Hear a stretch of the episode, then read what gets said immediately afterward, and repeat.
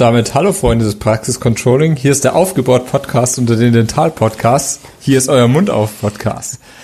Und so ein bisschen angeteasert haben wir schon, wer heute bei uns ist. Das ist nämlich der liebe Christian Brendel aus dem Überraschung Aufgebaut-Podcast. Hallo lieber Christian, schön, dass du da bist. Hallo, ich grüße euch. Hi, schön, dass es jetzt klappt. Wir haben es uns ja schon ganz lange vorgenommen. Die Folge auch schon ewig vorbereitet. Du musstest heute sogar die Zahlen noch mal frisch aktualisieren. So lange ist es schon her. ja, was lange währt, ist endlich gut. Ja, das wird super. Und äh, wir wollen heute mit dir eine neue Reihe starten. Und zwar wollen wir uns ein bisschen mit der Betriebswirtschaft in der Zahnarztpraxis auseinandersetzen und so eine kleine Grundlagen-BWL-Reihe starten. Und da kommst du uns natürlich sehr gelegen. Also wir freuen uns, dass du da bist. Ja, cool. Ich äh, freue mich, dass ihr mich eingeladen habt. Und äh, tatsächlich, BWL in der Zahnarztpraxis, das ist doch ziemlich genau mein Thema. Von daher freue ich mich wirklich. Genau. Also wir haben ähm, von euch aus dem Aufgebaut-Podcast diese Reihe, die ihr auch hattet, der Fluss des Geldes oder der Weg des Geldes in der Zahnarztpraxis, so irgendwie mhm. so hieß die Folge, mhm. ähm, auch schon mal gehört gehabt. Und das ist, glaube ich, auch empfehlenswert für alle, die jetzt nach heute noch Lust haben, äh, noch ein bisschen mehr Details ähm, dazu zu hören, dass man dort mal noch reinhört. Aber das Ziel der heutigen Folge ist, dass wir so ein paar Basics beibekommen, äh, ähm, beibringen oder rüberbringen.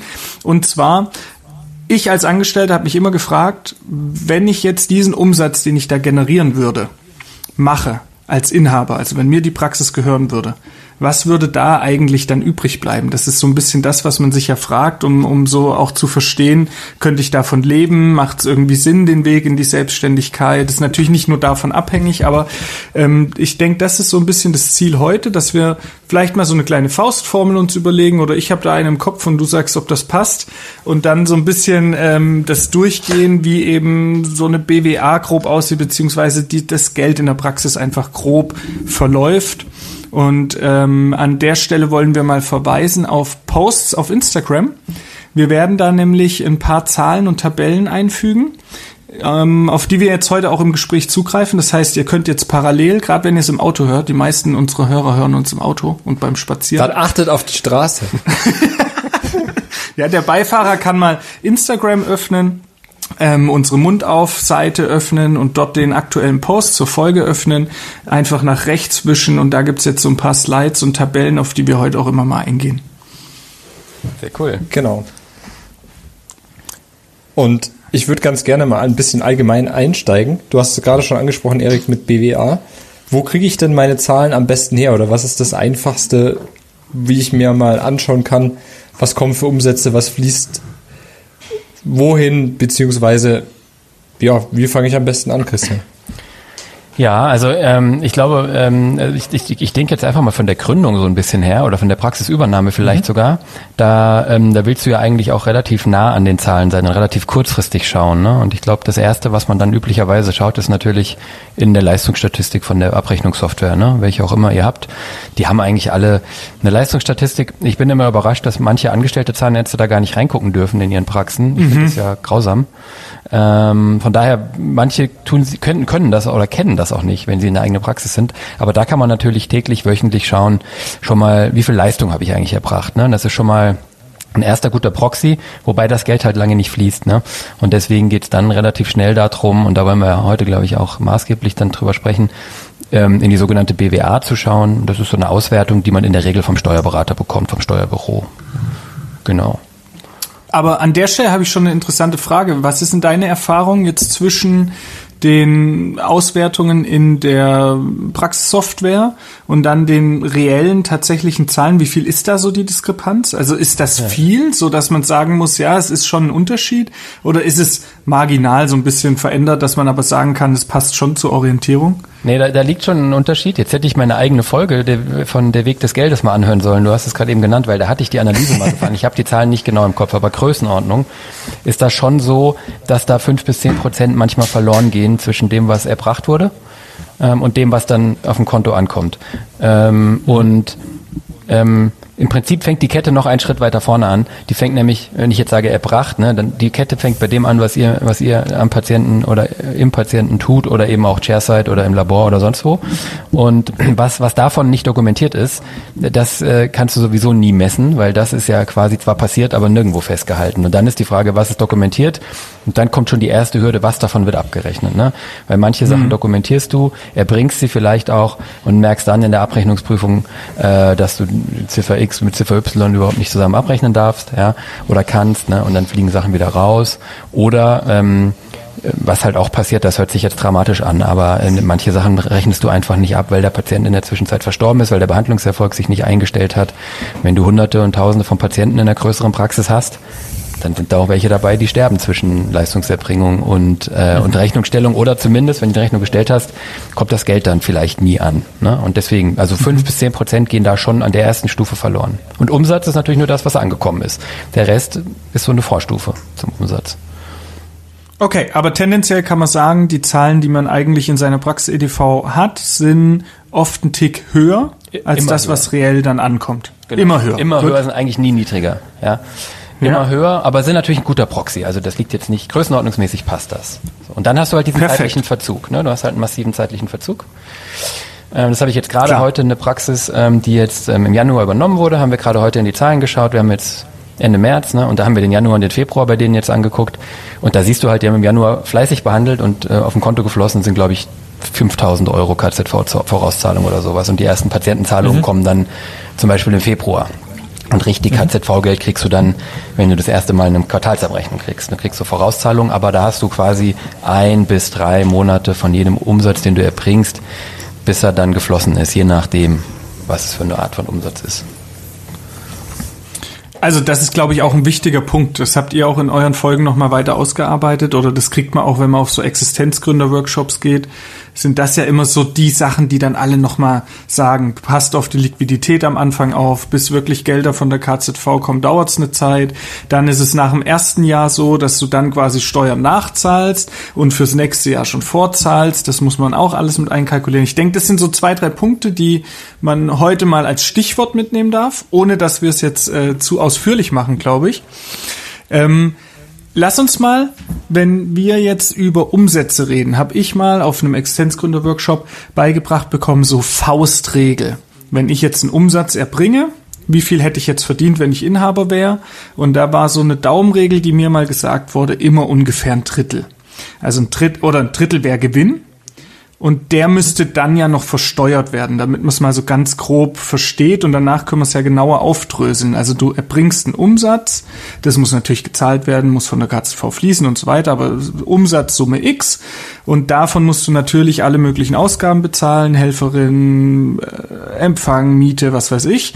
Und dann bleibt ein Gewinn übrig, ganz grob gesagt. Und das ist je nach Praxis eben zwischen 20 und 50 Prozent so. Und dann wurde gesagt, ungefähr ein Drittel kannst du nehmen. Und das ist jetzt der Gewinn und der muss dann noch nach Einkommensteuer versteuert werden. Jetzt so in einem normalen Konstrukt, keine GmbH, normale Praxis. Ähm, würdest du sagen, das ist eine Daumenregel, die man so mal nehmen kann? Also wenn man als Angestellter so ein bisschen Luft schnuppern will, was, was man finanziell leisten kann gerade? Ja, genau. Also die, die, die Regel finde ich ganz gut.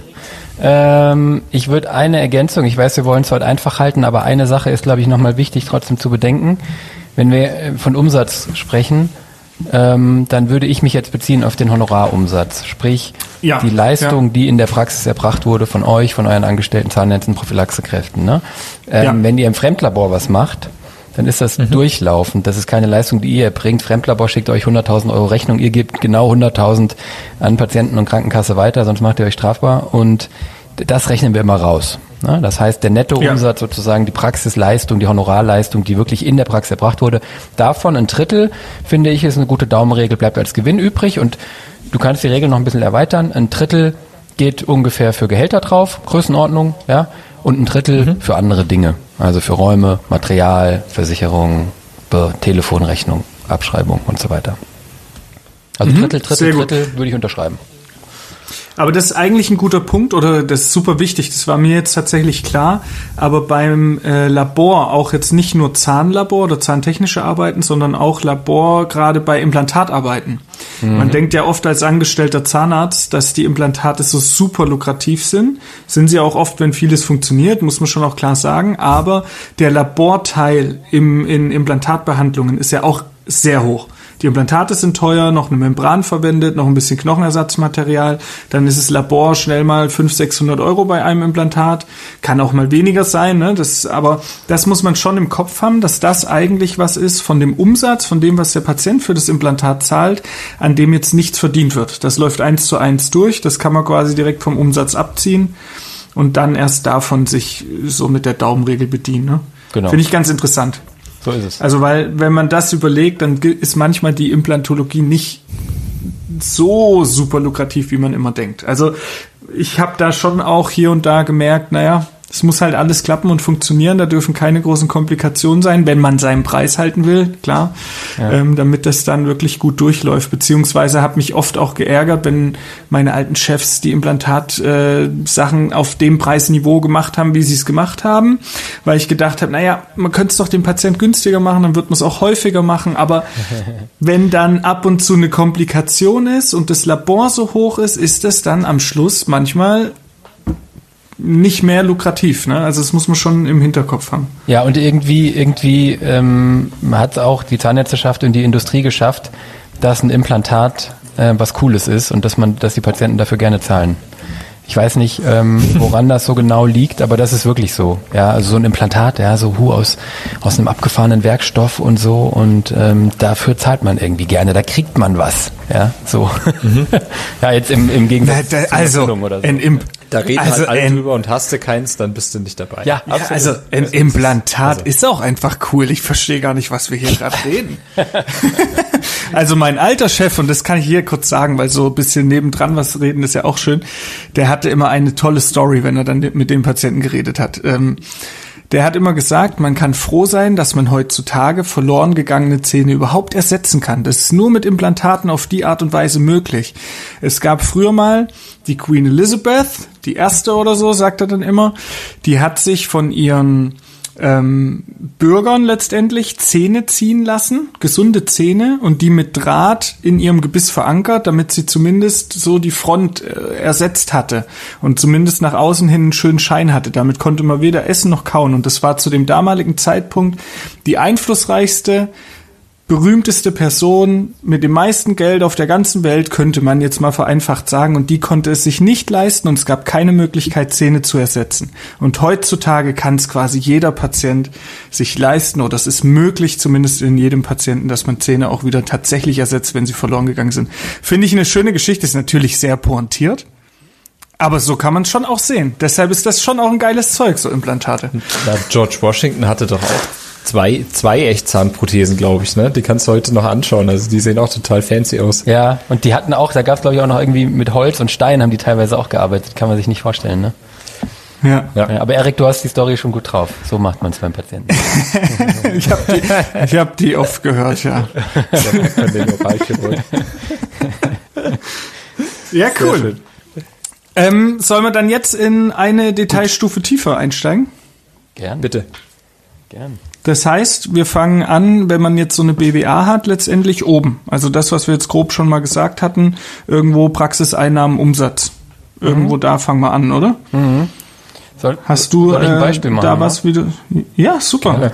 Also ich habe jetzt so, so ähm, KZBV-Jahrbuch Durchschnittszahlen, ne? ähm, da kommt es jetzt gar nicht drauf an, ob die jetzt fünf oder zehn Prozent in der Zwischenzeit höher liegen oder nicht, aber da kriegt man so ein grobes Gefühl dafür und gerade gerade äh, wenn man eine normale Praxis übernimmt oder neu gründet, sind das auch am Anfang vor allen Dingen Zahlen, die man dann vielleicht anstreben kann.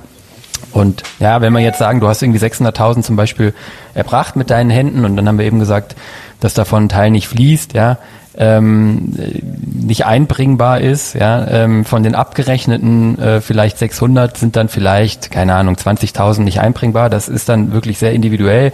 Da ist glaube ich echt wichtig, dass man zeitnah die Rechnung stellt, damit eben möglichst wenig schief geht in der Zwischenzeit. Ne? Das finde ich immer einen wichtigen Tipp. Dann kann der Patient den Behandlungserfolg eben auch nicht anzweifeln, da können nicht so viele Sachen passieren, keine Unfälle, keine Todesfälle, schnell abrechnen und dann haben wir vielleicht nur 20.000 die nicht einbringbar sind. Und dann haben wir zum Beispiel Einnahmen von 580.000. Ne? Und dann kommt das Thema, was wir eben hatten. Ein Teil davon haben wir eben nicht in der Praxis erbracht, ähm, sondern ein Teil davon haben wir vielleicht im Fremdlabor machen lassen. Ähm, und das würden wir dann eben abziehen. Ähm, so eine übliche Zahl bei 600.000 Umsatz wäre dann vielleicht 100.000 Fremdlabor Größenordnung. Ja, ähm, also so 15 Prozent oder sowas kann das schon sein. Ähm, und dann bleiben ja, eben. Ja, also habe ich mhm. habe ich auch schon deutlich mehr mitbekommen. Also manchmal fast ein Drittel oder so. Ne? Es kommt drauf an, wenn man so ein bisschen Chair-Side auch selber macht, dann sind es natürlich auch Einnahmen, die man selber hat. Ähm, ich glaube, wenn man alles ins Labor schickt, ist man da wahrscheinlich dann sogar höher, höher genau. prozentual. Ne? Das sind so Durchschnittszahlen. Da sind natürlich die Praxen ja. dabei, die ein Eigenlabor haben. Das heißt, die machen dann vielleicht nochmal mhm. 50 oder 80.000 ja. im Eigenlabor. Und die sind natürlich dein Umsatz. Die bleiben sozusagen, die rechnest ja. du nicht ab. Ne?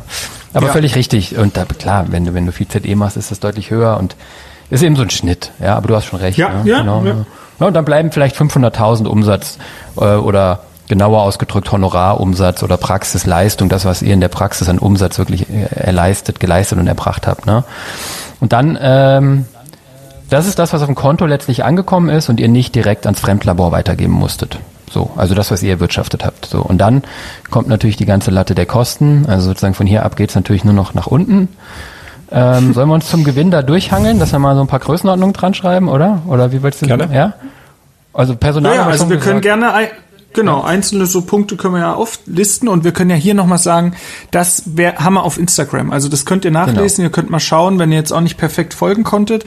Das ist in dem Post zu der Folge drinne. Also genau diese Beispiele, dass man mal was zur Orientierung hat. Genau, das ist, glaube ich, ganz cool, das zu visualisieren, weil das ist ja äh, im Podcast ja. schwierig. Genau, dann haben wir ja. also ungefähr ein Drittel Personalkosten. Jetzt hier äh, auf der Folie mit den KZBV-Zahlen ist es ein bisschen weniger. Ne? Das sind dann ähm, in dem Beispiel hier Größenordnung 150 Personalkosten. Und bei denen, die zeitliche Komponente ist halt bei denen relativ arg. Die bezahlt ihr natürlich in die ersten Monate in der neuen Praxis, bevor ein Cent fließt. Ne? Und das sind auch Kosten, wo man auch nicht verhandeln kann. Also mit dem Fremdlabor oder mit dem Depot oder so, da kannst du ja immer mal sprechen, ob du vielleicht einen Monat später zahlen kannst. Hm. Äh, deine Mitarbeiter werden das in der Regel nicht mitmachen. Und was in den Personalausgaben ja auch drinsteckt, sind ja nicht nur die Löhne, sondern auch die Lohnsteuer, die du für die Mitarbeiter abführst mhm. und die Sozialabgaben. Und äh, da, da hört der Spaß wirklich auf. Die Sozialkassen finden es überhaupt nicht witzig. Ähm, die ziehen ihr Geld von deinem Konto ein und wenn das irgendwie nicht vernünftig läuft und nicht gemeldet ist und die das nicht einziehen konnten, hast du relativ schnell ein Problem. Also das sind dann ungefähr ein Drittel todsichere Ausgaben, die, die dich da ereilen. Ja. ja. Er führt keinen Weg dran vorbei. Ne? Und dann kommt, dann wird es halt kleinteilig. Ich meine, das zweitgrößte sind dann meistens Praxis- und Laborbedarf. Ne? Das heißt, die Materialien und ähm, äh, sonstigen Stoffe, die ihr in der Praxis eben für die Behandlung braucht oder eben im Eigenlabor. Ne? Alles, ja. was da so reinfällt. Und das sind meistens so, ist das so knapp unter 10 Prozent, so äh, 6, 7, 8 Prozent. Und in den letzten Jahren interessanterweise abnehmend. Während die Personalkosten eigentlich nicht nur absolut, sondern relativ vom Umsatz auch zunehmen, sind die Materialkosten mhm. am sinken. Ich glaube, das liegt daran, dass die Preistransparenz immer größer wird. Wir haben äh, Wabi-Box und, und andere ja. Vergleichsplattformen und, und eine aufgeklärtere Klientel und die Depots müssen ihre Preise da eben auch anpassen. Genau. Ja, das ist auch mein Eindruck, das Material tatsächlich, was das. Also, wobei jetzt während Corona hatte ich schon auch erwartet, dass es dann sich nochmal anders in den Zahlen widerspiegelt. Mhm. Aber ich mhm. glaube, diese Zahlen sind auch noch nicht äh, aktuell jetzt veröffentlicht, oder? Ähm, Im letzten. Nee, das stimmt. Die gibt's noch nicht. Ich habe die aber, wir haben ja bei uns sehr viele Praxen in der Betreuung, im Controlling. Ja. Und da kann ja. ich ja in die Echtdaten auch gucken. Ja. Das ist nicht so dramatisch gewesen. Okay, ähm, gut. Also die, die Materialpreise sind schon gestiegen, aber ihr hattet auf der auf der anderen Seite hattet ihr diese GOZ äh, Corona Hygienepauschale 3010 analog. Das waren glaube ich mhm. 15 Euro pro Sitzung oder so. Ja, ähm, beim Privatpatienten. Beim ne? Privatpatienten. Und genau. in der in der in der BEMA gab es auch, äh, ich habe jetzt genau vergessen, wie es genau gelaufen ist, ehrlich gesagt, zum Glück schon wieder lange her. Aber das hat das, äh, das hat das äh, politisch unpopuläre Statement, aber das hat das im Prinzip kompensiert. Ja. Okay. Ja. Mhm. Ähm, ja, auch interessant, ja. Ja, und, und ehrlich gesagt, was teuer geworden ist, so Masken und, und ähm, mhm. Äh, Hygieneprodukte. Ich will jetzt nicht sagen, dass das die Praxen nicht getroffen hat, aber das sind natürlich nicht die großen Ausgaben, die ihr habt. Ja, die großen ja. Ausgaben sind ja die Spezialmaterialien, die ihr vom, von der Dentalindustrie bezieht, die Zerek-Blöcke und solche Geschichten. Ähm, das, das, das hat sich relativ gut auch wieder nach unten entwickelt jetzt. Ja, ja, ja, ja, ja, ja. genau. Ja, und dann aber. Kannst du so eine, mhm. eine durchschnittliche Personalkostenkennzahl mal nutzen? Also wie viel Prozent vom, vom äh, Gewinn oder vom Umsatz würdest du sagen? Ja, also wenn wir von der Daumenregel weg wollen, Aktuell? dann genau würde ich sagen, im Moment sind es eher so 36 äh, Prozent als, als 33. Und, und da sehen wir eben, dass die relativ auch steigen. Also die steigen ein bisschen schneller als die Umsätze in letzter Zeit. Klar. Personalmangel ja. und so. Hm. Ja, erwartbar. Das wird gehört. mit Sicherheit auch noch mehr werden die nächsten Jahre, ganz klar. Ja, und ja. das hat aber mehrere Effekte. Der andere Effekt ist, dass Praxen im Schnitt auch größer werden, damit werden sie komplexer ja. und du brauchst auch mehr Verwaltungspersonal. Also was früher die Gattin mitgemacht hat oder du eben nach Behandlungszeit, hast du in größeren Konstrukten dann immer gleich Praxismanager, die, das sind Top-Leute, die müssen auch gut verdienen und das treibt es in Summe so ein bisschen. Genau. Ja klar, das muss man ja auch sagen, wenn das jetzt eine Einbehandlerpraxis ist, dann ist ja an der Stelle auch noch nirgendwo das Gehalt von irgendeinem Zahnarzt drinne. Genau. Ne? Genau. Wenn das jetzt eine größere Praxis ist oder angestellte Zahnärzte, dann sind die ja in den Personalausgaben auch mit abgebildet. Und dann ist natürlich das prozentual auch viel größer. Genau. Also wenn du zwei angestellte Zahnärzte hast, die halt irgendwo auch umsatzbeteiligt sind oder ähnliches, dann ist das natürlich eine ganz andere Geschichte. Natürlich erwirtschaften die auch den Umsatz, das ist ja klar, aber von der ja. Relativzahl ist es dann trotzdem nicht eins zu eins. Also man kann nicht die eine Praxis mit der anderen vergleichen, ohne zu wissen, wie drinne die Abläufe sind, oder? Das stimmt. Also ähm, ähm, eine Praxis, also im Prinzip was Relevantes hier ist das Verhältnis Inhaber zu Angestellte Zahnärzte. Ne? Wenn mhm. ich wenn ich wenn ja. ich ein oder zwei oder drei Inhaber habe und keine Angestellten, dann ist die Personalkostenkennzahl ceteris paribus geringer, weil die Inhaber kein Gehalt kriegen, sondern den Rest entnehmen. Und und wenn ich jetzt einen Inhaber habe und zwei, drei oder vier Angestellte dazu packe, dann steigt diese Kennzahl zumindest, äh, wenn es nicht gut gemacht ist. Ähm, ähm, und neben den angestellten Zahnärzten kommt ja dazu, die brauchen ja auch noch Assistenz. Ja, die Angestellten und, und, und mhm. dann steigt die so ein bisschen, dann kann die auch mal bei über 40 liegen. Ne, aber dann wird's, das wird jetzt dann eben sehr schnell sehr komplex. Ähm, aber wenn ja. ihr euch merkt, so ein Drittel ist gut, 36, 38 ist in der Einzelpraxis oder in der Einbehandlerpraxis heute auch jetzt wahrscheinlich am Anfang nicht untypisch und ähm, ja, mit vielen Angestellten kann das auch in den 40ern liegen und trotzdem keine Katastrophe sein. Ja, okay. Mhm. Dann kommen noch da so. Vielleicht bei der Rentabilität nochmal drauf. Sorry. Ja, genau. Ja. Mhm. Dann kommen noch so Ausgaben wie Fortbildung, Essen gehen und so weiter. Also alles Mögliche, was halt, sage ich mal, zu den Ausgaben einer Praxis gehört. Und dann haben wir letztendlich einen Praxisgewinn, oder? Habe ich das immer genannt. Du nennst jetzt auf deiner Folie Praxisergebnis vor Abschreibung? Genau, ja. Ich glaube, du hast die Raumkosten noch vergessen. Ähm, die sind noch relevant, aber ja, genau, die sind zur mhm. Größenordnung 5, 6, 7 Prozent. Ne? Und im Moment auch ein bisschen am Steigen, weil die, weil die Mietpreise so hoch sind, genau. Und dann kommen diese ganzen Kosten, die du eben hast, um, um dein Geschäft zu tätigen. Also du brauchst Versicherungen, du musst Abrechnungsgebühren bezahlen an die KZV, vielleicht auch an Factoringbüro, bla bla, Gebühren, also GEMA, blub blub und Geräteinstandhaltung, genau. Und dann sonstige Telefonporto und dann hast du Praxisergebnis oder Praxisgewinn, wenn ähm, Ergebnis ist jetzt sozusagen der neutrale Ausdruck, da könnte auch ein Verlust stehen, ähm, insbesondere. Ja, okay. Ja, also wenn du jetzt die Praxis im Januar übernommen hast, dann steht im Januar, Februar auf jeden Fall ein Praxisverlust da. Praxisergebnis ja, okay. ist nur die neutrale, der neutrale Ausdruck dafür, was, was das Ergebnis sozusagen der Bemühungen war. Ne? Also nach den Einnahmen, äh, die, von den Einnahmen die Ausgaben abgezogen, bleibt ein Ergebnis übrig. Genau. Ähm, und dann gibt's ja noch dieses wunderbare Ding der Abschreibung. Ich weiß gar nicht, ob ihr da drauf eingehen wollt, weil das immer so eine Wundertüte ist. Ah, ich würde, alle Leute kämpfen damit. Du, also wir müssen es nicht im Detail machen. Wir müssen es nicht im Detail machen, aber ich finde es schon interessant, weil das schon gerade für jemanden, der jetzt gründen will und übernehmen will, ja relevant ist, weil der halt die ersten Jahre eine extrem hohe Liquidität hat, weil er halt hohe Abschreibungen von der Anfangsinvestition hat und das schon relevant ist. Ne? Das muss man schon irgendwo mit einrechnen. Also wir haben jetzt einen Gewinn ja. und der Gewinn wird jetzt aber noch nicht versteuert, sondern versteuert wird jetzt ein Betrag, von dem abzugsfähige Sachen abgezogen werden, Abschreibungen. Ne? Also zum Beispiel ein Kredit, Geräte, die über viele Jahre laufen oder ähnliches. Die zahlt man einem Jahr und kann sie über viele Jahre abschreiben.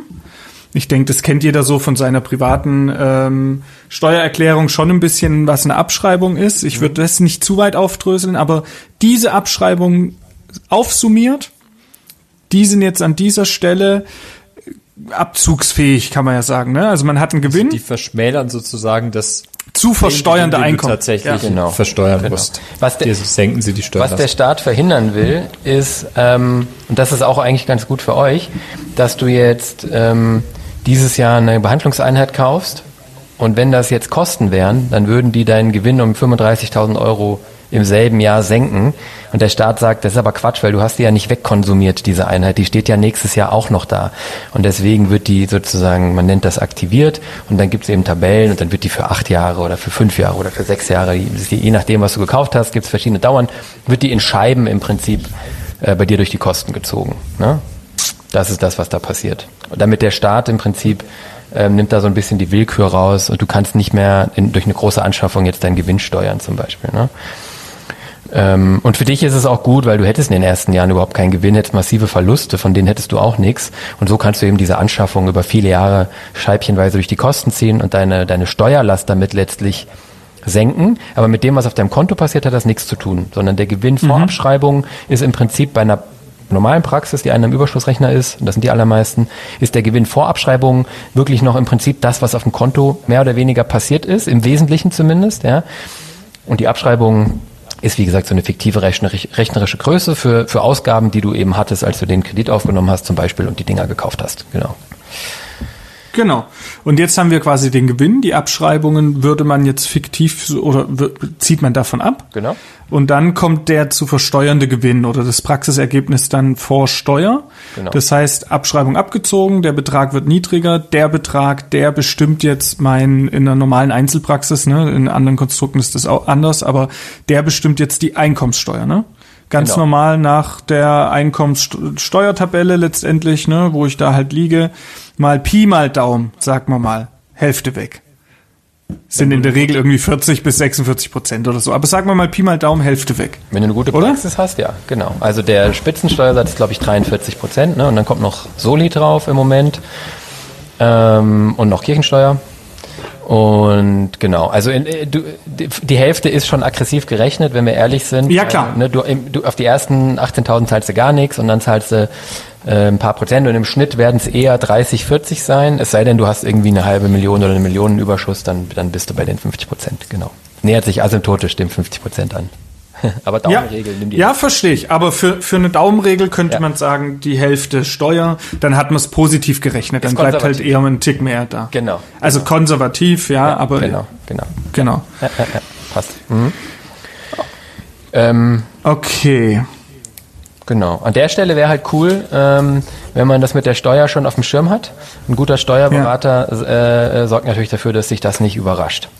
Und das ist, glaube ich, was, was einmal ganz kurz, ein, ein Mini-Exkurs. Als Angestellte seid ihr es gewohnt, da müsst ihr mit der Steuer eigentlich nichts machen. Euer Arbeitgeber zieht die vom Lohn ab, zahlt die ans Finanzamt, ihr kriegt schon das versteuerte Einkommen. Und wenn ihr Bock habt, macht ihr eine Steuererklärung. Da könnt ihr euch nochmal meistens was wiederholen. Aber wenn ihr es eben sein lasst, schert das auch keinen. Und hier ist das, habt ihr Geld verschenkt, aber meistens, und hier ist das eben andersrum. Ne? Der Staat kommt dann irgendwann klopf, klopf und sagt, ach ja, übrigens, ähm, du hast ja Gewinne gemacht, ich hätte gern die Steuer. Ne? Und ähm, wie gesagt, guter Steuerberater sorgt dafür, dass ihr, gibt euch da die Transparenz oder ein guter Praxisberater gibt euch da die Transparenz und, und sagt quasi jeden Monat, was ihr oder jedes Quartal, was ihr zurücklegen müsst. Und ihr habt noch eine Vorauszahlung, im Idealfall passt die ungefähr zu dem, was der Staat am Ende haben will, dann gibt's keine Überraschung hat sich da bewährt, da habe ich jetzt noch nicht viel Erfahrung, aber dass man quasi Unterkonten anlegt, das alles auch darauf umschichtet, dass man mehr oder minder schon immer so ein bisschen live, was seine Liquidität und sein, äh, ja, mhm. das Geld auf dem Konto auch angeht, dass man das dann schon wie ein Steuerkonto hat, Rücklagenbildungskonto, wie auch immer, dass die Zahlen quasi schon so ein bisschen da sind und man das grob orientiert trotzdem auf dem Schirm hat, was man eben an Geld hat. Ja, auf jeden Fall. Oder wie ist da deine Erfahrung? Doch, und das ist das Stich, das finde ich super, dass du es ansprichst. Ich würde mal sagen, Stichwort Finanzhygiene, ja. Ähm, also es ist im Prinzip immer eine gute Idee, auch bei den Finanzthemen und nicht nur in der Praxis Hygiene walten zu lassen. Ähm, und Hygiene bedeutet an der Stelle, dass ich insgesamt sauber mit meinen Konten umgehe. Was wir jetzt besprochen haben, findet alles auf dem Praxiskonto statt, okay? Manche Praxen mhm. haben da zwei Konten. Eins, wo die Einnahmen reingehen, eins, wo die Ausgaben abgehen. Kann man machen, muss man nicht machen. So. Aber das ist das Praxiskonto. Und im Praxiskonto bedient man sich nicht wahllos für Urlaube, sondern vom Praxiskonto tätigt man gewisse Entnahmen und schön ist es, wenn man es macht, wie du es gesagt hast, Erik, wenn man ein Steuerkonto, ein Steuerrücklagenkonto hat bei der Bank. Das ist jetzt kein Buchhaltung, sondern einfach ein Unterkonto bei der Bank, ja, wo man zum Beispiel das, was der Steuerberater einem sagt oder was man sich selber errechnet, was man wohl für die Steuer noch zurücklegen muss, wirklich als Geld hinschiebt, damit man es nicht ausgibt und gleich sieht, dass es eigentlich nicht meins. Ja. Und mhm. getrennt davon habe ich dann sicherlich nochmal ein Privatkonto, wo ich mir eine Privatentnahme tätige, da kommen wir gleich drauf, ja. Und ähm, so viel mehr Aufwand muss ich dann aber ehrlich gesagt auch nicht betreiben. Ich bin jetzt kein Fan davon, 30 Konten zu haben, aber so äh, in den dreien so ein bisschen Ordnung zu haben, das, das macht Sinn, total. Okay, also so ein Rücklagenbildungskonto, äh, das würdest du jetzt äh, nicht un unbedingt machen, weil ich habe schon überlegt, als ich mir die Gedanken gemacht habe, also letztendlich so das Konzept, was du im Kopf hattest, und dann dachte ich, naja gut, wenn ich jetzt die Stühle, die heutzutage nur noch zehn Jahre ungefähr halten, bis wir sie erneuern oder vielleicht ein paar Jahre mehr, aber sagen wir mal zehn Jahre, der Steri zehn Jahre, der Scanner fünf Jahre, mein IT und Server, wenn da immer wieder so diese großen Batzen kommen, hier mal schnell 30, 40.000 Euro investieren, da mal, da mal, habe ich schon überlegt, ob man sich das eben Pi mal Daumen ein bisschen durchrechnet, was da ich einfach jeden Monat mir zurücklegen müsste. Genauso, ich mache es auch privat so für mein Auto mhm. zum Beispiel. Ich weiß, mein Auto hält im Schnitt sechs, sieben, acht Jahre. Danach werde ich wieder XY investieren müssen. Ich gucke, dass ich das halt vorher zur Seite lege und dann nicht in dem Moment finanzieren muss oder so. Da, da, das ist jetzt die Kür, ja. Also okay. der Gedanke ist richtig. Ich wollte es jetzt eben einfach halten. Ähm, wie soll ich sagen? Wenn euch das gelingt, einen Praxisüberschuss zu haben, wo ihr, ihr müsst als allererstes ja die Bank bedienen. Ne? Ihr habt also ja. Tilgungen und heute finanziert man oft auf 10 oder vielleicht maximal 15 Jahre. Das ist schon relativ aggressiv. Was du vermeiden willst, ist dass du irgendwie so tausend so Konten hast, wo du Geld liegen lässt für null Verzinsung bei Inflation und mhm. dann aber den Kredit nicht vernünftig tilgst und nach zehn Jahren Kreditlaufzeit äh, hast du da noch 300.000 Schulden stehen, dann hast du eigentlich nichts gewonnen. Also dann ist nichts gewonnen. Ja, genau, ja, das stimmt. Von daher ist mein Ansatz eigentlich immer, das, das sehen ganz viele Leute anders und das macht mich eigentlich relativ wahnsinnig. Mein Ansatz ist immer, nur ein getilgter Kredit ist ein guter Kredit. Ich mag Schulden überhaupt nicht und ich finde, das schränkt unsere Freiheit ein in der Handlung. Und ich würde immer Kredite tilgen. Ich versuche immer für meine Kunden, wenn es geht, einen Kredit mit Sondertilgungsrechten zu haben oder nach zehn Jahren, wenn du einen 15-jährigen Kredit hast, kannst du den immer ablösen. Ja. Und die Kohle, wenn du Kohle übrig hast, nebenhin zu legen und damit dann den Kredit abzulösen, finde ich immer eine, eine geile Sache. Wenn es euch zusätzlich gelingt, jetzt noch Geld anzusparen für Ersatzinvestitionen, cool. Aber ehrlich gesagt, wenn du eine Praxis übernimmst ja. und dann modernisierst, hast du eigentlich von den großen Dingen normalerweise auch 10, 15 Jahre, 5 bis 10 Jahre auf jeden Fall mal Ruhe. Und eine neue Lupenbrille oder einen neuen Bezug für einen Stuhl, das zahlst du eigentlich aus dem laufenden Cashflow. Ähm, da musst du so aufgestellt sein, dass, dass, das, dass sich das nicht killt. Und wenn du drei neue Stühle brauchst, dann musst du vielleicht nochmal wieder 100.000 Kredit aufnehmen. Das versuche ich zu vermeiden, dass man das ständig so im Praxisleben nochmal 100, nochmal 200.000 aufnimmt. Aber das wäre, glaube ich, in meinen Augen jetzt der bessere Ansatz, als da größere Beträge unproduktiv rumliegen zu lassen und auf der anderen Seite Zinsen zu bezahlen für den Kredit, der, der läuft. Ja. ja, absolut, verstehe ich, ja, verstehe ich. Und. Äh, beides quasi zu machen, also Kredit hochtilgen und den Rückzu äh, das andere zurückzulegen, ist halt eine Frage der Liquidität. Ne? Klar. Und dazu muss man erstmal das Geld verdienen. Und je mehr ich mich mit dem Thema auseinandersetze, jetzt auch so im Rahmen meiner Gedanken für Niederlassung, merkt man immer mal wieder, es ist halt nicht so leicht äh, gutes Geld zu verdienen, den Kredit super easy zurückzuzahlen und so weiter. Man muss es schon auch irgendwo erstmal erarbeiten. Also verstehe ich ja. Wahrscheinlich hat man nicht die Freiheit, das alles so zu machen. Ja, du bist ja Oralchirurg, Erik. Also ähm, da ja. geht das. Äh, nein, Quatsch. Ähm, nein, also ähm, es gibt es gibt Praxen von bis. Ähm, und es gibt es gibt tatsächlich auch Praxen, die laufen nach zwei, drei, vier Jahren so gut, dann kannst du das machen. Das ist natürlich perfekt. Ja. Okay. Du solltest sowieso immer Rücklagen auch auf dem Praxiskonto haben. Ne? Da kommen wir vielleicht nachher nochmal drauf. Also du willst ja auch nicht null auf deinem Praxiskonto irgendwie ein Kontostand haben und schon gar nicht Minus. Mhm. Wir waren jetzt okay. vorhin stehen geblieben bei, wir haben ähm, den Praxisgewinn vor Steuer. Genau. Abschreibung ja. abgezogen. Jetzt haben wir den Gewinn, der quasi unsere Steuern festlegt letztendlich. Mhm. Diese Steuern müssen wir dann zahlen natürlich. Das Geld fehlt. Mhm. Dann haben wir ein Ergebnis, das heißt, ist, ist jetzt in unserer Tabelle steuerliches Jahresergebnis genannt. Nee, das ist Wenn das steuerliche das, Jahresergebnis, ist das Vorsteuern. Ähm, das Vorsteuern, ah, ja, dann das, bin das Ergebnis, das Ergebnis nach Steuern betrachtest du in der Praxis eigentlich gar nicht. Das macht, würdest du bei einer Firma machen, okay. weil die Firma die Steuern schuldet, aber die Praxis schuldet nicht die Steuern, sondern wir wechseln jetzt an der Stelle, wo wir den Gewinn vor Steuern haben, wechseln wir gedanklich in, in, den, in die Privatwelt. So, das ist nicht immer, okay. im Kopf ist das schwierig zu trennen, aber wir wechseln jetzt von deiner Praxis zum Beispiel in deine private Welt und die Steuern, die du schuldest auf deinen Gewinn von zum Beispiel 200.000 Euro, ähm, die Steuern, die schuldest du privat.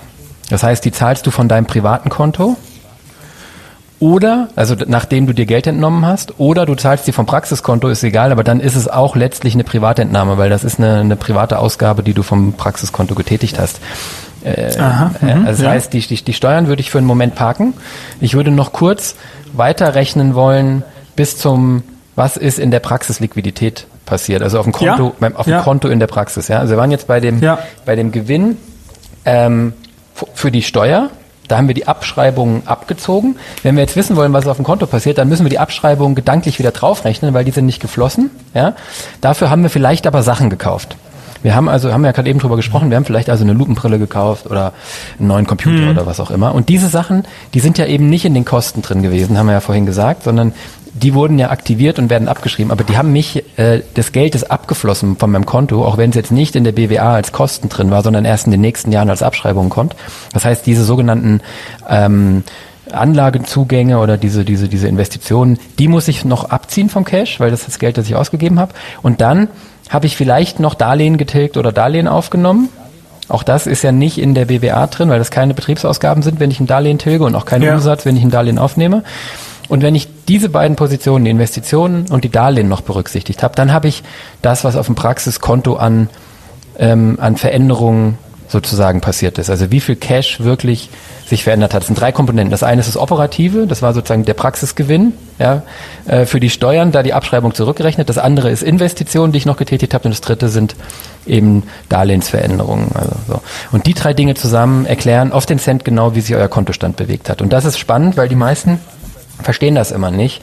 Ja, rufen ja schon auch manchmal Kunden an, bei denen läuft das in der PVS-Statistik, in der Leistungsstatistik Bombe und vielleicht in der BWA auch noch toll. Steuerberater sagt alles toll, aber das Konto ist immer Ebbe. Im Konto ist immer hm, kein Geld. Ja, genau. Ja. Und da, aber und dann, dann ist das immer so, als ob das so ein als ob das so eine Blackbox wäre. Das ist eine Blackbox für, für die Leute, die sich damit nicht beschäftigen und, und für Zahnärzte ja. verstehe ich schon auch, die BWA ist kein schönes Ding, aber das ist letztlich kannst du es auf den Cent aufdröseln. Und den, das haben wir jetzt gerade eben gemacht. Wir sind am Praxiskonto im Prinzip da angekommen, wie viel Liquidität die Praxis generiert hat nach Investitionen und nach Finanzierung, also Darlehen und so. Und jetzt ist die Frage, was davon entnehme ich mir?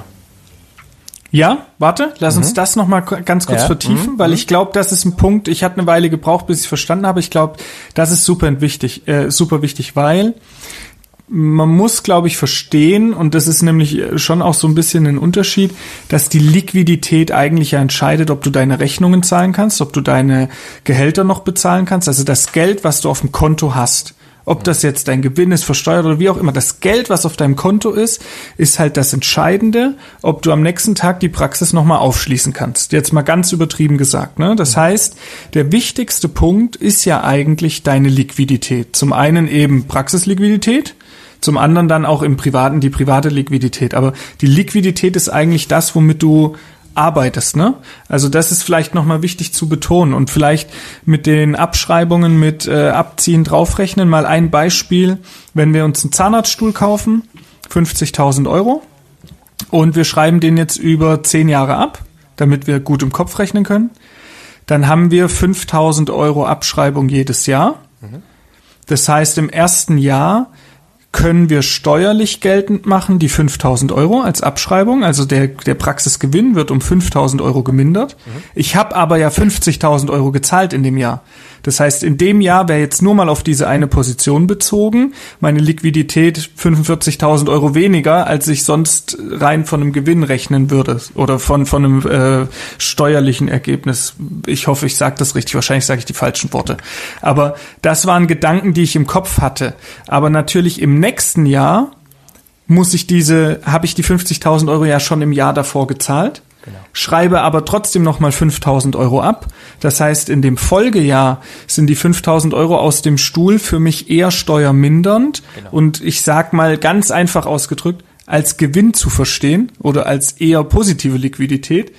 Aber das ist, glaube ich, ein Beispiel, wo man merkt, dass das eben zwei unterschiedliche Sachen sind. Also Geld auf dem Konto und eben dieses steuerliche Abschreiben und diese Abschreibung eben beides sein kann. Das kann für dich, glaube ich, super tricky negativ äh, Auswirkungen haben. Es ist aber auch so, dass wenn man das gut plant, man eben über längere Zeit das eben so verteilen kann, dass dann in einem Jahr, gerade wenn man jetzt Übernahme macht, die Gründungskredite die hat man am Anfang, die finanziert man und dann schreibt man das ja oft ab. Über fünf, über zehn Jahre in der Regel. Und dann hat man sehr viele Jahre lang eben eine sehr steuermindernde Abschreibung. Genau. Die fällt aber dann auch irgendwann weg.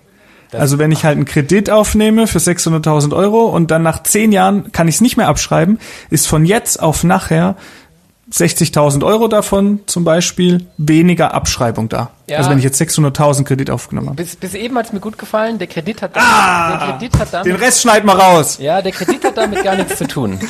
Der Kredit okay. hat, also du, du, du vermischst jetzt zwei, zwei Sachen, das ist aber auch normal. Ja, sehr gut. Weil der Kredit ist nur, wo du das Geld herkriegst. Ne? Ähm, wenn du jetzt sagst, ich nehme 600.000 Kredit und kaufe für diese 600.000 Euro Stühle, Zerek, Röntgen, ja, okay. dann stimmt das. Ne? Also abschreiben tust du nicht den Kredit.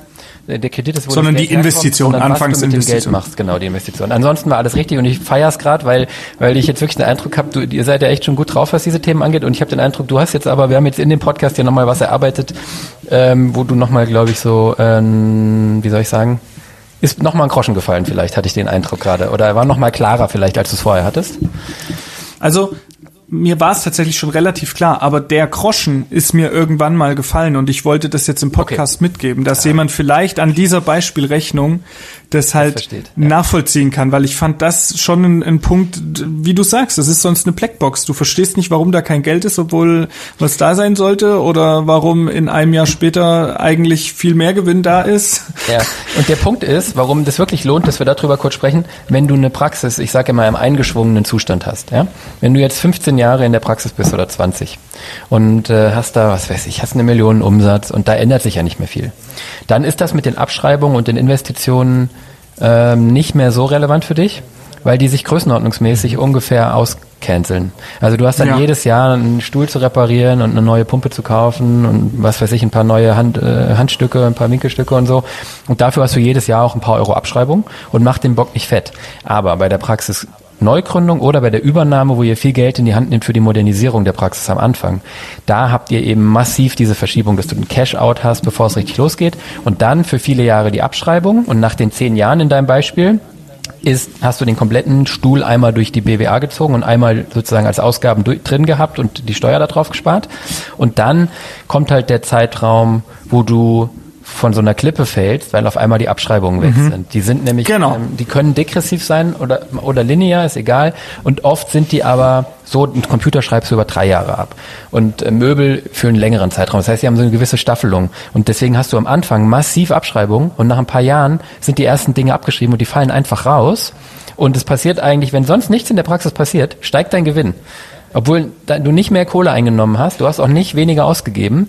Es fällt nur die Abschreibung weg, dadurch steigt dein Gewinn, dadurch steigt die Steuerlast. Und wenn das dann, äh, das trifft dann oft auf eine Situation, wo du dann das Gefühl hast, jetzt habe ich so viel Gas gegeben die letzten drei, vier Jahre, jetzt kaufen wir ein Eigenheim, hast Kinder gekriegt, willst den ersten geilen Urlaub machen und die Bank äh, hat, äh, hat dich dran erinnert, dass deine tilgungsfreie Zeit rum ist.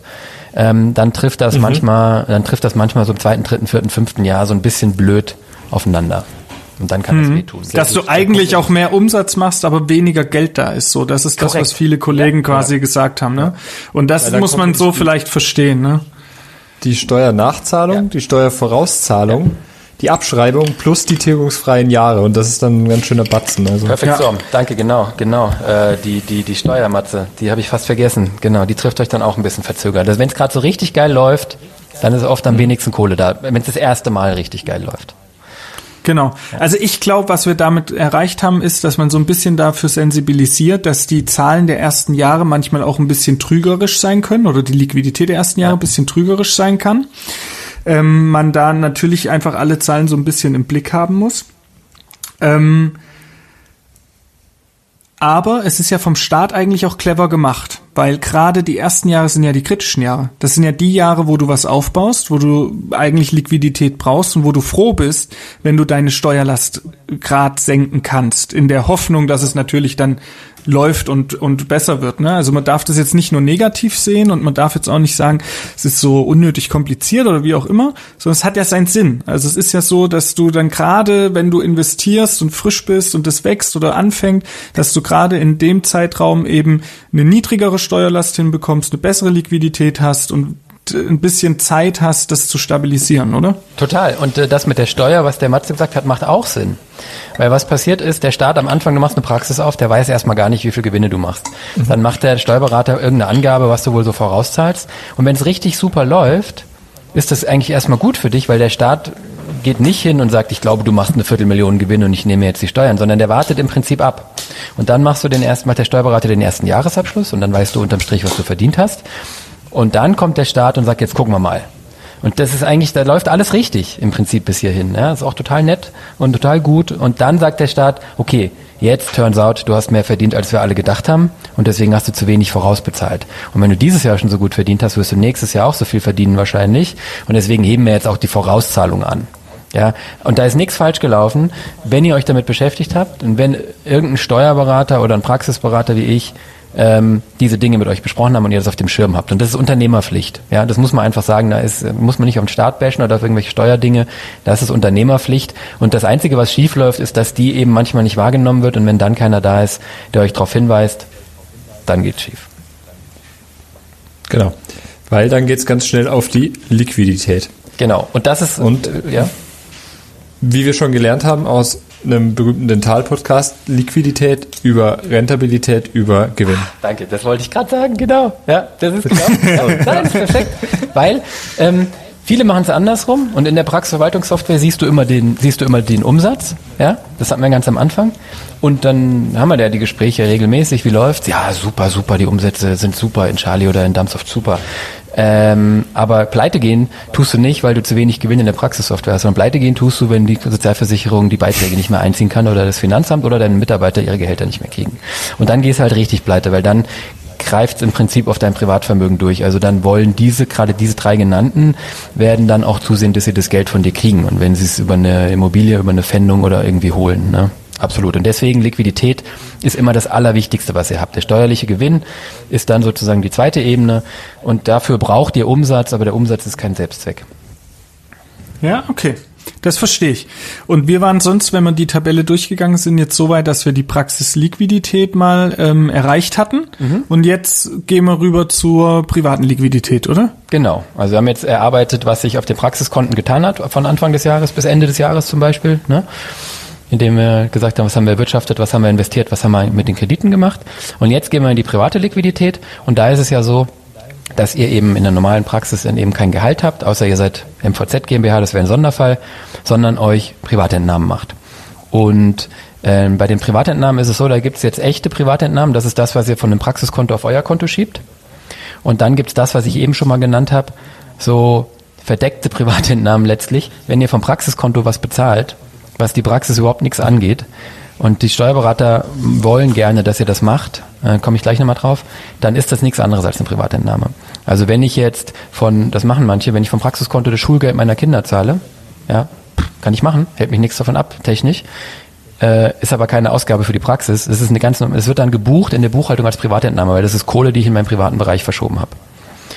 Und die Steuerberater wollen das manchmal, dass ihr eure privaten Versicherungen, euer Versorgungswerk, äh, Ärztekammerbeiträge, äh, Risikolebensversicherung, Berufshaftpflichtversicherung, Krankenversicherung ähm, und und und, dass ihr das vom Praxiskonto bezahlt, weil dann haben die das in der Buchhaltung und dann können die das verbuchen und dann haben die einen Überblick und dann können die euch darauf beraten und sehen diese Beträge.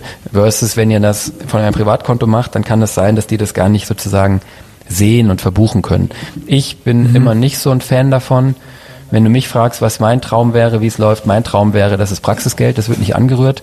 Und am schönsten ist es in meinen Augen, wenn man sich, wenn man sich die Privatentnahme wie ein Gehalt denkt, und das mache ich mit meinen mhm. Kunden eigentlich immer so, da werden nicht 100 Euro aus der Kasse genommen, wenn ich die brauche und 5000 Euro vom Praxiskonto, wenn ich die für den Urlaub brauche, sondern da überlege ich mir, welchen Gewinn strebe ich an und welches Gehalt könnte ich mir dann entnehmen. Also das, was sich in der Praxisliquidität, was wir jetzt eben berechnet haben, verändert, ohne Entnahmen verändern würde, das wäre das, was wir entnehmen könnten, so dass die Praxis am Ende des Jahres den gleichen Kontostand hätte wie am Anfang des Jahres und dann wäre theoretisch gesagt erstmal alles gut. Zum Beispiel, in unserem Beispiel, wenn wir sagen 200.000 Gewinn, dann würde ich sagen, wenn wir jetzt nicht groß investiert haben und keine Darlehen aufgenommen haben, dann bleiben auch ungefähr 200.000 Euro, wenn die Praxis mal eingeschwungen ist, an Veränderungen auf dem Praxiskonto. Und die könnte ich mir entnehmen, äh, zum Beispiel in Form von, keine Ahnung, 15.000 Euro jeden Monat, wären dann 18.000 ähm, er wären 180.000 im Jahr, ja, wenn ich da, und so. Und da würde ich eben plädieren zu sagen, wirklich, das macht man jeden Monat, dass man sich per Dauerauftrag diesen fixen Betrag vom Praxiskonto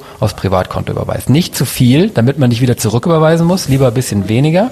Und davon mhm. muss man dann leben, so wie ihr es in der Angestelltenzeit macht, so wie es jeder Angestellte in Deutschland macht, ja. wirklich ein Gehalt und davon lebt er. Stichwort Hygiene wieder. Ja. Ja, also sehe ich genauso. Hat, ist auch in meinem Kopf äh, mit Zahlen, die ich mir da irgendwo zur Orientierung mal erarbeitet habe, genauso. Also man zahlt sich ein Gehalt und damit muss man letztendlich auch mal auskommen und das muss halt irgendwo auch fundiert berechnet sein. Ne? Also man muss sich dazu auf jeden Fall Gedanken gemacht haben.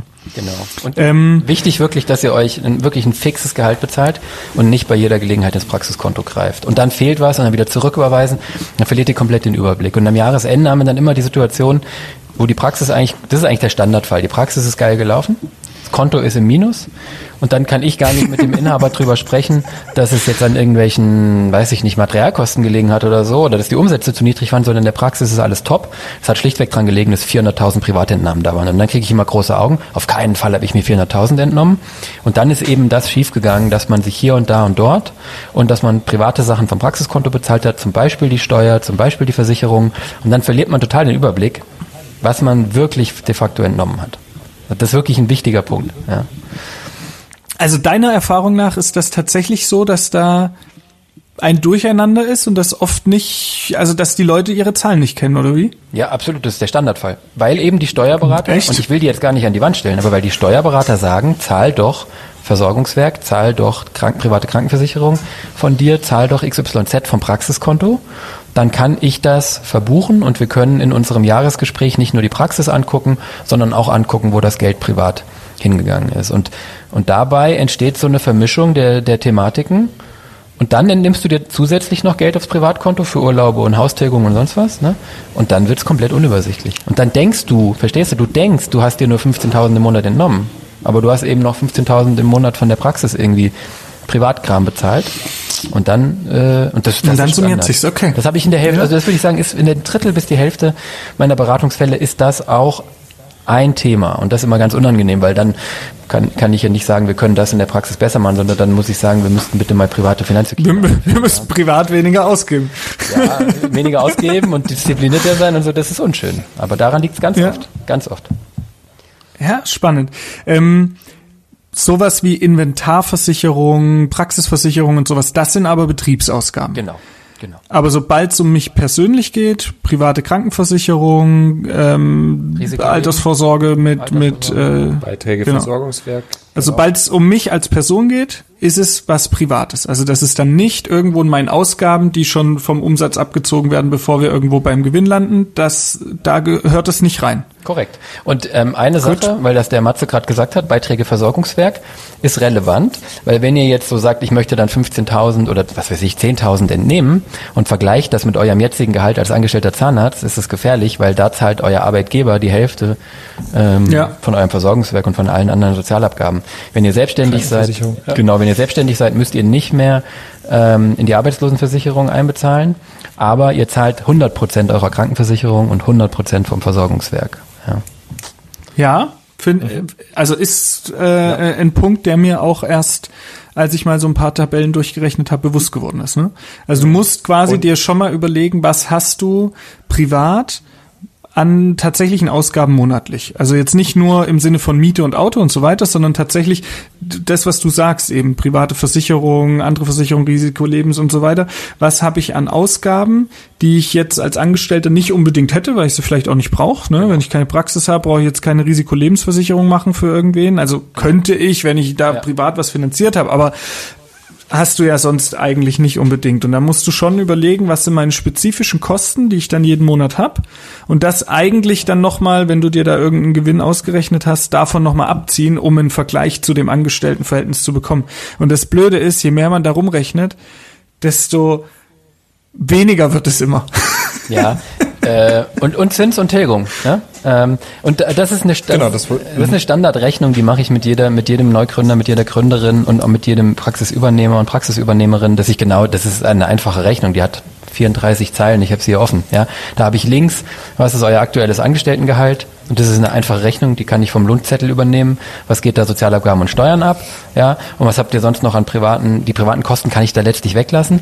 Und rechts habe ich, ähm, was wäre dann euer entnahmefähiger Gewinn, eure Privatentnahme und was kommt denn extra dazu, was wir eben gesagt haben, die ganzen Punkte Zinstilgung, Versorgungswerk 100 äh, Prozent, Berufshaftpflicht, äh, Risikolebensversicherung will die Bank meistens haben, äh, Versorgungswerk und Krankenversicherung 100 Prozent und die Tilgung und Zins hatte ich gesagt. Ne?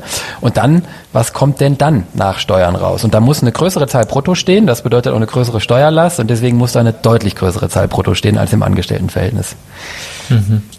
Und wenn du da mal ein Beispiel jetzt nennst, wenn du gerade eine Tabelle aufhast, also irgendwelche Durchschnittszahlen ja. oder so, ja. was, was, was könnte man denn sagen? Was hat man denn äh, dann als Selbstständiger an Batzen, der jetzt zusätzlich noch, ähm, sage ich mal, gezahlt werden muss, ja, weggeht? Ich kann so ein Beispiel machen. Also äh, wenn du ein Angestellter bist, der jetzt zum Beispiel ähm, 5.000 Euro brutto hat, ja, das ist jetzt so junger mhm. Angestellter Zahnarzt, mhm. 60.000 Euro brutto Jahresgehalt, ne? Dann gehen da Versorgungswerk ungefähr 500 Euro weg, Lohnsteuer nicht ganz 1000, sonstige Sozialabgaben nochmal 500 und ähm, dann bist du so ungefähr bei, bei 3000 Euro netto. Ähm, vielleicht kriegst du noch ein Fahrtgeld vom Arbeitgeber, das musst du dann nicht versteuern, dann bist du vielleicht bei 3,5 oder so. Ja, Größenordnung. Mhm. Wenn du jetzt Inhaber bist, und hast ähm, zum Beispiel einen, ja, den eben besprochenen Jahresüberschuss von 200.000 Euro, Größenordnung, das muss auch, das ist dann so ein bisschen Überschnitt, ja, musst du aber erstmal schaffen am Anfang. Ähm, dann hast du 16.000, die du dir im Monat entnehmen könntest, Größenordnung, ja. Ähm, dann hast du vielleicht 2.000 Versorgungswerk. Du kannst am Anfang einen niedrigeren Beitrag wählen, aber irgendwann ja. musst du den richtigen Beitrag, sonst hast du hinten mhm. keine Rente. Hast du 100 Berufshaftpflicht wegen mir, dann hast du aber schon auf deine 15.000, 16.000 Entnahmen nach diesen Positionen, die Zinsen kannst du noch absetzen, hast du aber trotzdem 10.000 zu versteuern. Das heißt, du hast dann irgendwie 4.000 Steuern. Das war das, was wir eben hatten. Da geht auf einmal ein ganzer Batzen weg. Du hast irgendwie 1.000 Euro Sozialabgaben nochmal. Und dann hast du vielleicht 8.000 übrig, musst aber, wenn du für 400.000 eine Praxis gekauft hast, äh, musst dann aber vielleicht noch 3.000, 4.000 tilgen, so dass dann eben vielleicht auch nur vier, vielleicht viereinhalb übrig bleiben. Und dann hast du vielleicht ein Tausender mehr als vorher, obwohl du oben 16 anstatt 5 stehen hast. Ne? Und obwohl du viel schlechter schläfst. Also das finde ich nämlich das Spannende dabei. ja, Natürlich kannst du dich auch selbst verwirklichen, aber das, das ist eigentlich die Rechnung, die finde ich äh, super wichtig. Ne? Also man, ich habe zunehmend schon auch Respekt vor der Selbstständigkeit. Es ist genau das, was ich machen möchte, einfach weil ich auch ein Ziel habe, so wie ich, wie ich das gerne gestalten wollen würde, mein Alltag und so weiter. Aber mir ist dabei bewusst, und ich glaube, das ist manchen Kollegen nicht, dass es nicht unbedingt finanziell besser ist, als wenn ich jetzt, vor allem als angestellter Oralchirurg in einer gut laufenden, groß etablierten Überweiserpraxis, da kannst du auch echt Top-Umsätze machen. Ne? Die musst du erstmal in der Selbstständigkeit irgendwie annähernd dann dahin bringen. Also ja, finde ich schon spannend. Also ähm, ja, also zwei Gedanken dazu. Jetzt diese 200.000 Gewinn, die sind so ungefähr der, der Median, ja, von dem, was ein Praxisinhaber in Deutschland so macht. Und ich kriege dann immer lange Gesichter, ähm, weil wir sind ja nicht im Geschäft, hier unsere Firma, wir beraten ja Praxen dann, wie es besser laufen kann, noch besser laufen kann. Und wir sind ja nicht im Geschäft jetzt äh, ähm, der Geldschneiderei und, und den, den stereotypisch Porsche fahrenden äh, Zahnarzt in die Lage zu verbringen, zwei Porsche äh, zu kaufen. Also manche auch, das, ja klar, wenn das ein Ziel ist. Ne? Aber ich sage eigentlich immer, ihr müsst halt äh, wirklich, äh, ihr müsst über Median einfach liegen. Ja, und ich meine, das ist jetzt auch nicht unmöglich, weil da liegt die Hälfte drüber und das muss schon der Selbstanspruch sein, äh, äh, zu sagen, ich will es besonders gut machen. Also wenn ich jetzt starte mit dem Vorhaben, unter Median zu liegen, dann läuft ja eh schon gleich was falsch. Ja, also ihr müsst über Median liegen. Das heißt äh, nicht im ersten Jahr, aber nach ein paar Jahren müssen da natürlich dann im Idealfall mehr als 200.000 stehen. Dann kommt das Thema Selbstverwirklichung, Spaß, Flexibilität und Freiheit. Und das ist nicht immer nur Spaß, aber in Summe hast du, glaube ich, schon mehr Sinn und mehr Flexibilität als Selbstständiger. Das merke ich jetzt auch. Vor allen Dingen, ich bin ja auch selbstständig, vor allen Dingen, wenn du dich ein paar Jahre freigeschwommen hast. Und, was wir nicht vergessen dürfen, in der Rechnung war jetzt die Tilgung mit drin. Das heißt, das mhm. ist ein bisschen Äpfel mit Birnen verglichen, weil mhm. die Tilgung ist. Weil du irgendwann ja was hast. Genau, du kaufst ja die Praxis auf Raten. Also du zahlst der Bank den mhm. Kaufpreis letztlich auf Raten zurück und die Investition und am Ende gehört das das Ding ja dir. So. Und wenn du dann immer noch über Medien liegst, dann kriegst du das Ding ja auch verkauft. Und dann hast du ja einen Wert gehoben. Problematisch ist halt, wenn du unter Medien liegst und eine Praxis hast, die keiner kaufen will, dann wäre es vielleicht wirklich besser gewesen, äh, sich anstellen zu lassen. Ja, aber ich will jetzt hier nicht den Spin reinkriegen, dass sich das nicht lohnt. Also äh, gut gemacht. Nein, nein, nein, auf keinen Fall. Richtig geil und lohnt sich total. Aber du hast recht, es ist jetzt auch nicht, äh, ist kein Automatismus mehr, sage ich immer. Also genau, kein Automatismus. Jetzt können wir ja mal rechnen, was ist, wenn ich die Praxis geschenkt bekomme und quasi die ganzen Zinsen und Tilgungen und so rauslasse, ne? Oder beziehungsweise ich habe irgendwann meinen Kredit abgezahlt und dann ist ja schon der Unterschied wieder ja. deutlich gravierender, selbst bei diesen Zahlen. Ne? Genau. Du hast gerade gesagt, Tilgung, Zinsen sind dann irgendwie nochmal 3000 so. ungefähr, ja, genau. 4000 ja, im Monat. Genau und dann waren es vorher viereinhalb, fünf, dann sind wir schon wieder bei neun oder so. Genau. Und das ist natürlich das Doppelte vom Angestellten. Ja. Das heißt, in dem Moment, wo das dann rausfällt, das heißt, wenn es läuft nach einer gewissen Zeit, das Ziel, was man hat, dann ist es schon auch wieder was anderes. Das heißt, wenn wir jetzt den fertigen Praxisinhaber vergleichen mit einfach einem Angestellten und eben nicht die aktive Gründungsphase der ersten Jahre sehen, dann sind es zwei unterschiedliche Welten, das ist ganz klar. Aber die zehn Jahre gehören dazu, ne? Also der Nervenkitzel, die Schulden, ja. das alles aufzubauen, dass es funktioniert. Ja, und ähm, es ist, also alles richtig, aber man muss auch mal, um das Feld mal aufzuspannen, es ist ähm, am Ende eine Frage davon, wie gut ist es gemacht. Es ist einfach mhm. äh, Unternehmertum und, also was heißt einfach, es ist super schwierig, ja, aber ähm, ich, ich finde, in, in der Zahnmedizin hat man einen, hat man einen großen Vorteil, es gibt halt relativ viele andere Praxen, die jede ist individuell anders, aber äh, wenn du mal mit, mit zwei Schritten zurückgehst und ein bisschen, mit so ein bisschen Entfernung drauf guckst, machen doch Zahnarztpraxen am Ende in Deutschland relativ gleichförmiges Geschäft. Jetzt im ja. Unterschied zu Softwarefirmen, Beratungsfirmen, äh, Handwerkern, die äh, unterschiedlichste Sachen machen, ja, ähm, ist das doch relativ gleichförmig. Und was ich sagen will, ist, du, du kannst einfach mit Benchmarks und Best Practices ähm, in meinen Augen gibt es schon ähm, Erfolgs ja, Garantien ist ein Modelle, Wort, äh, Rezepte, Modelle, ja, mit denen du wirklich sicherstellen kannst, dass du zu den Top 25 Prozent gehörst. Und ich habe halt regelmäßig Praxen, nur um das Feld mal aufzuspannen, ähm, die jetzt im dritten, vierten, fünften Jahr 500.000 Gewinn haben oder als Ehepaar 900.000 Gewinn haben. Und da brauchen wir nicht mehr drüber reden, da ist der Drops gelutscht. Ja, da hast, die haben das mit 40, ich sage immer, die haben das finanziell, haben die das Modell Zahnarztpraxis mit 40 durchgespielt. Das, die, du hast ja ein anderes Problem, nämlich was mache ich die nächsten 25 Jahre jetzt? Wie, ne? wie motiviere ich mich jetzt noch? Wo will ich jetzt eigentlich hin? Weil mehr Gewinn kann es dann nicht mehr sein. Und das sind jetzt keine Exoten, sondern das ist dann gut gemacht mit, mit, mit, mit, delegierten Leistungen mit angestellten Leistungserbringern, die ich in einem effizienten Modell äh, äh, mit modernen Mitteln, mit einer guten Automatisierung und Digitalisierung, mit effizienten Prozessen zu Höchstleistungen bringe. Und dann, ich muss jetzt mal blöd sagen, dann, dann, dann, dann, dann kommen da unten sehr verlässlich sehr gute Gewinne raus. Das kann man sehr gut planen, weil, weil genug Patienten sind in fast allen Fällen da. Jetzt kriege ich wieder, ich merke, weiß, nächste Woche kommen wieder drei, die schreiben dann, ich habe nicht genug Patienten, gibt's auch. Aber Hauptthema ist das Personal und die Praxis gut hinzustellen und schlaue Prozesse zu haben, gute Patientenkommunikation und ähm, dann kann das sehr, sehr gut funktionieren. Und sich auch anzuschauen, wenn ich mich gründe, niederlasse, wo habe ich denn genug Patienten? Ja.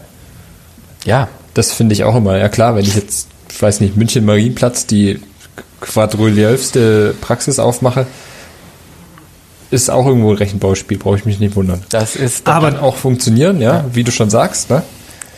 Patientenkommunikation etc. pp. Aber da musst du halt dann schon starke Alleinstellungsmerkmale vielleicht haben. Ja, genau. Im umkämpften Markt. Genau, ne? du musst, ähm, und 100 Prozent. Und auch das ist aber wieder sozusagen dann, wenn du es so betrachtest, auch wieder nur Unternehmertum in Anführungszeichen. Weil wenn du mhm. jetzt in Mittelhessen so eine Praxis hast, dann brauchst du dir um das Thema Positionierung, Marketing keine Sorgen machen, weil der letzte Kollege wahrscheinlich äh, gerade die Praxis abgeschlossen hat und du bist im Landstrich alleine und dein einziges Problem ist, wie verhindere ich, dass sie alle pissig sind, weil sie erst in vier Monaten einen PZR-Termin kriegen. Ähm, excuse my French, aber wenn du natürlich im München Marienplatz bist, dann ist deine, dann, dann kannst du bin ich felsenfest überzeugt, genauso erfolgreich sein, dann ist halt eine deiner hauptunternehmerischen Tätigkeiten, dich mit dem Thema Positionierung, Differenzierung, Außenwahrnehmung, wofür stehe ich, wofür stehe ich nicht zu beschäftigen. Ja, und da habe ich genug Beispiele auch im Kundenkreis, die sich mitten in so ein Wespennest reinsetzen, wo du mit jeder Standortanalyse, und auf die Dinger habe ich auch momentan eigentlich gar nicht mehr so viel Lust, mit jeder Standortanalyse sagst, oh, kannst du nicht machen, hm. wenn es gut gemacht ist. Die, die sind alle schlecht geratet beim Kredit. Ja. Die kommen mit ihrem Businessplan und die Bank sagt, ja klar, Kategorie C, könnte haben. Im Moment muss ich sagen, läuft es mit den Finanzierungen noch erstaunlich gut. Also ja, ja, ja. ja nee, aber nee, ja. ich meine, aber das sind diese Praxen dann. Ne? Ja, ja, ja. Aber ja. Also ich finde das Thema extrem spannend und ich hätte den Wunsch, vielleicht hast du Lust, das nochmal in einer Folge die nächsten Wochen zu verpacken mit uns und oh, drüber zu reden. Und zwar Stadt, ja. Land, Positionierung. Und zwar habe ich dazu ganz viele Gedanken. Ne? Ich habe auch den Gedanken, es kann ganz schnell viel zu ländlich sein vom mhm. Personal. Gerade angestellte mhm. Zahnärzte, wenn du sagst, du willst ein Konzept aufbauen mit ähm, effektiven angestellten Leistungserbringern in einem, in einem guten Konzept, dann brauchst du am Schluss Helferinnen und Zahnärzte. Und beides kriegst du, wenn es zu ländlich ist, selbst hier in Baden-Württemberg, das jetzt nicht Brandenburgland ist, ja, sondern hier in Baden-Württemberg 6000 Einwohner, außenrum 20 Kilometer, nichts Größeres als 10.000, da will keiner hin, da will kein Zahnarzt hin. Und da kriegst du nicht so eine große Struktur hin, um die Patienten, die da sind, das muss man sagen, dann so zu versorgen, wie das so ein System vielleicht äh, effektiv machen sollte. Ähm, das heißt, ich habe da im Moment ganz viele Gedanken, auf der einen Seite nicht mitten in die Stadt, wo es halt eigentlich von, von jeder Standortanalyse heißt, äh, da sind genug, da ist die Konkurrenz riesengroß. Auf der anderen Seite auch nicht voll aufs Dorf, dann bist du auf die Patienten angewiesen, die dort sind. Du kannst sie nicht so super selektieren, du kannst wahrscheinlich nicht deine Leistungen und Preise so abrufen, wie du es frei möchtest, weil irgendwie musst du ja die Patienten dort versorgen und du kannst deine Struktur ja nicht beliebig groß machen. Du kannst dann nicht einfach sagen, ich stelle jetzt halt drei Zahnärzte an. In der Stadt wiederum wirst du ziemlich sicher, wenn du eine attraktive Praxis bist, die genug Patienten bekommt, kein Problem haben, zumindest Zahnärzte anzustellen. Helferin ist immer ein Problem, klar. Aber das sind meine Gedanken dazu. Also ich sehe auch äh, ähm, es heißt ja immer aufs Land gehen, da bist du sicher und, und das funktioniert auch. Und das wird auch funktionieren, zumindest die Einzelbehandlerpraxis auf jeden Fall. Aber ist das mein Ziel? Wenn ich das jetzt vergleiche mit einer effektiven und gut funktionierenden drei- oder vier Behandlerpraxis irgendwo im Vorort, äh, so du bist dann vielleicht auch limitiert. Also du gehst dann vielleicht aufs Dorf, aber das Einzige, was halt funktioniert, bist du und drei Helferinnen und mehr geht auch nicht, selbst wenn du willst.